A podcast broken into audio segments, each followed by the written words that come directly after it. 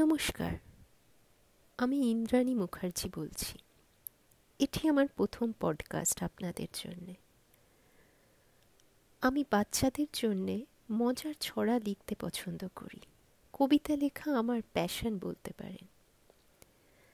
আজকের এই পডকাস্টে আছে বাচ্চাদের মনোরঞ্জনের জন্যে কিছু মজার ছড়া। আর হ্যাঁ বড়রাও নিরাশ হবেন না। আপনাদের জন্যে এমন কিছু কবিতা আছে, যা আজকের সমাজ ব্যবস্থাকে ব্যঙ্গ করে মনোরঞ্জনের জন্যে করা হয়েছে। আশা করি আপনাদের সবার ভালো লাগবে। থ্যাংক ইউ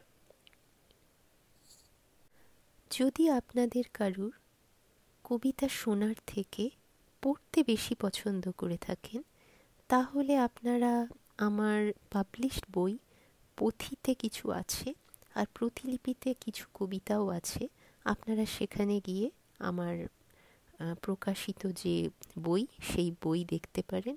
সেখানেও অনেক কবিতা আছে।